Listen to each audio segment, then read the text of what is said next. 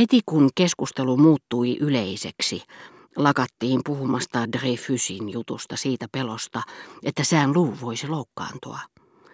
Mutta viikkoa myöhemmin kaksi hänen tovereistaan otti kuin ottikin asian puheeksi, sillä heitä ihmetytti, että sään luu saattoi olla niin intohimoinen Dreyfusin kannattaja, suorastaan antimilitaristinen, vaikka elikin niin sotilaallisessa ympäristössä. Se johtuu siitä, Vastasin lyhyesti, koska halusin välttää yksityiskohtia, että ympäristön vaikutus ei ole niin ratkaiseva kuin yleensä luullaan.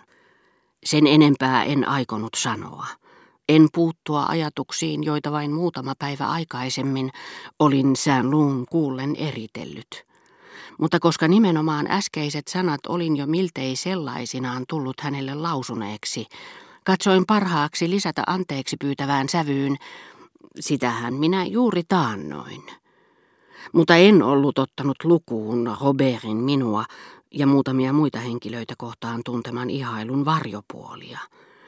Tähän ihailuun nimittäin liittyi taito omaksua niin täydellisesti ihailun kohteiden mielipiteet, että hän oli jo parin päivän päästä unohtanut, etteivät nämä mielipiteet olleetkaan hänen aivoistaan syntyisin. Näin kävi myös vaatimattoman teoriani kohdalla, sillä ikään kuin se olisi aina asustanut hänen ajatuksissaan ja minä vain olisin tunkeutunut hänen metsästysmailleen, sään Luu katsoi velvollisuudekseen lausua minut lämpimästi tervetulleeksi ja sanoa rohkaisevasti, tietenkään ympäristöllä ei ole mitään merkitystä. Ja hän jatkoi painokkaasti ikään kuin olisi pelännyt, että keskeytän hänet tai ymmärrän hänet väärin.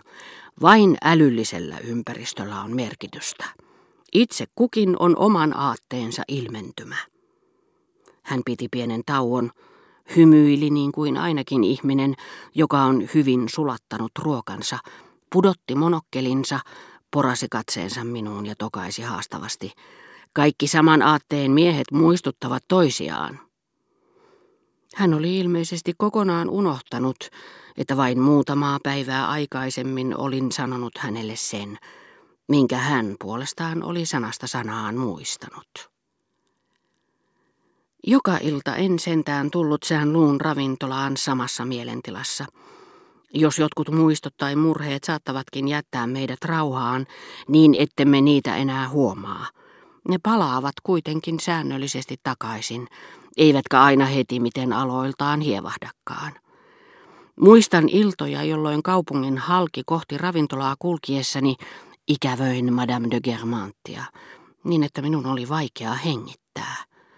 Olisi voinut luulla, että taitava kirurgi oli poistanut rinnastani palan ja korvannut sen samalla mitalla aineetonta kärsimystä, vastaavalla määrällä kaipuuta ja rakkautta. Ja vaikka haava olisi kuinka taitavasti kiinni ommeltu, elämä on hankalaa silloin, kun sisäelimet on korvattu rakastetun ihmisen kaipauksella – se tuntuu vievän entistä enemmän tilaa. Siitä on tietoinen kaiken aikaa. Ja kovin ristiriitaisin tuntein joutuu pakon edessä ajattelemaan osan omaa ruumistaan. Mutta toisaalta tuntee myös olevansa, elävänsä enemmän.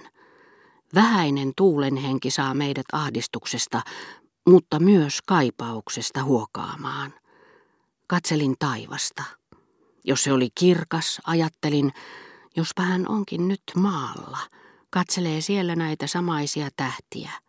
Ja mistä sen tietää, vaikka Robert ravintolaan tullessaan sanoisikin, hyviä uutisia, sain juuri kirjeen tädiltäni, hän haluaisi tavata sinut ja tulee kohta tänne. Enkä minä ainoastaan taivaan rantaan Madame de Germantin muistoa liittänyt.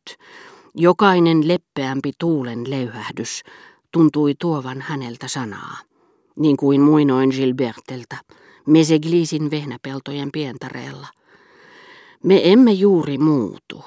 Paljon väljähtänyttä me tunteittemme kohteeseen siirrämme, paljon sellaista, minkä hän meissä herättää, mutta mikä on vierasta hänelle itselleen.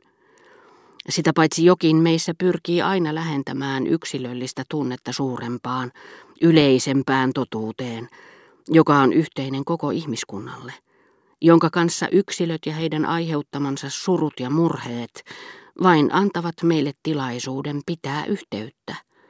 Mielipahaani lievitti hieman se, että tiesin sen olevan vähäinen osa yleismaailmallista rakkautta. Mutta vaikka luulin tunnistavani samoja suruja kuin ne, joita olin tuntenut Gilberten takia, Combreessa äidin lähtiessä illalla huoneestani tai Berkotten kirjoja lukiessani, näissä nykyisissä murheissani, joihin Madame de Germant, hänen kylmyytensä ja hänen poissaolonsa eivät yhtä selvästi liittyneet kuin tiedemiehen mielessä syy seuraukseen, en sentään voinut päätellä, että Madame de Germant ei ollut niiden syy eikä aiheuttaja. Onhan toki olemassa myös epämääräistä ruumiillista tuskaa, joka säteilee pitkälle varsinaista kipeää kohtaa ympäröiviin kudoksiin, mutta vetäytyy niistä heti ja häviää kokonaan, kun lääkäri koskettaa sitä kriittistä pistettä, josta se tulee. Ihmeellistä, kun ottaa huomioon, että vain hetkistä aikaisemmin tuskan leviäminen loi siihen jotakin niin epämääräistä ja mielestämme niin kohtalokasta, että kykenemättä sitä selittämään tai edes paikallistamaan, kuvittelimme sitä jo parantumattomaksi. Ravintolaa kohti kulkiessani ajattelin, on jo 14 päivää siitä, kun viimeksi näin Madame de Germantin. 14 päivää, jotka vaikuttivat valtavan pitkältä ajalta vain minusta, sillä laskin minuutteja, kun oli herttuattaresta kysymys.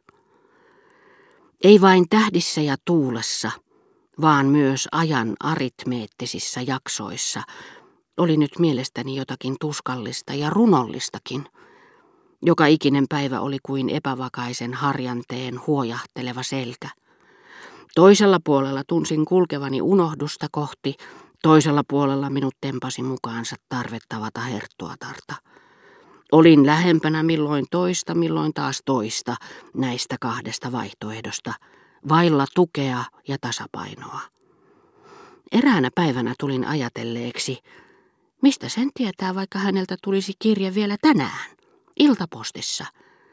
Ja tavatessani sään luun päivällispöydässä kokosin rohkeuteni ja kysyin, et kai vain sattumalta ole saanut uutisia Pariisista? Olen, hän vastasi synkän näköisenä, mutta huonoja. Huokasin helpotuksesta oivaltaessani, että suruun oli syytä vain hänellä, että uutiset koskevat hänen rakastajatartaan. Mutta tajusin myös varsin nopeasti, että nimenomaan niiden vuoksi Robert ei vielä aikoihin voisi viedä minua tätinsä luo tutustumiskäynnille. Kautta rantain sain selville, että Robert ja hänen rakastajattarensa olivat joutuneet ilmiriitaan, joko kirjeitse tai sitten nuoren naisen käydessä häntä pikimmiltään tapaamassa. Ja kaikki heidän kiistansa, mitättömimmätkin, olivat aina olleet sen laatuisia, että niitä saattoi pitää lähinnä lopullisina. Sillä nuori nainen joutui pois tolaltaan raivosi ja itki yhtä käsittämättömistä syistä kuin lapset, jotka sulkeutuvat komeroon, kieltäytyvät tulemasta ruokapöytään, jättävät vastaamatta kysymyksiin ja parkuvat kahta kauheammin, kun heille lopulta paremman puutteessa annetaan raikuva korvapuusti.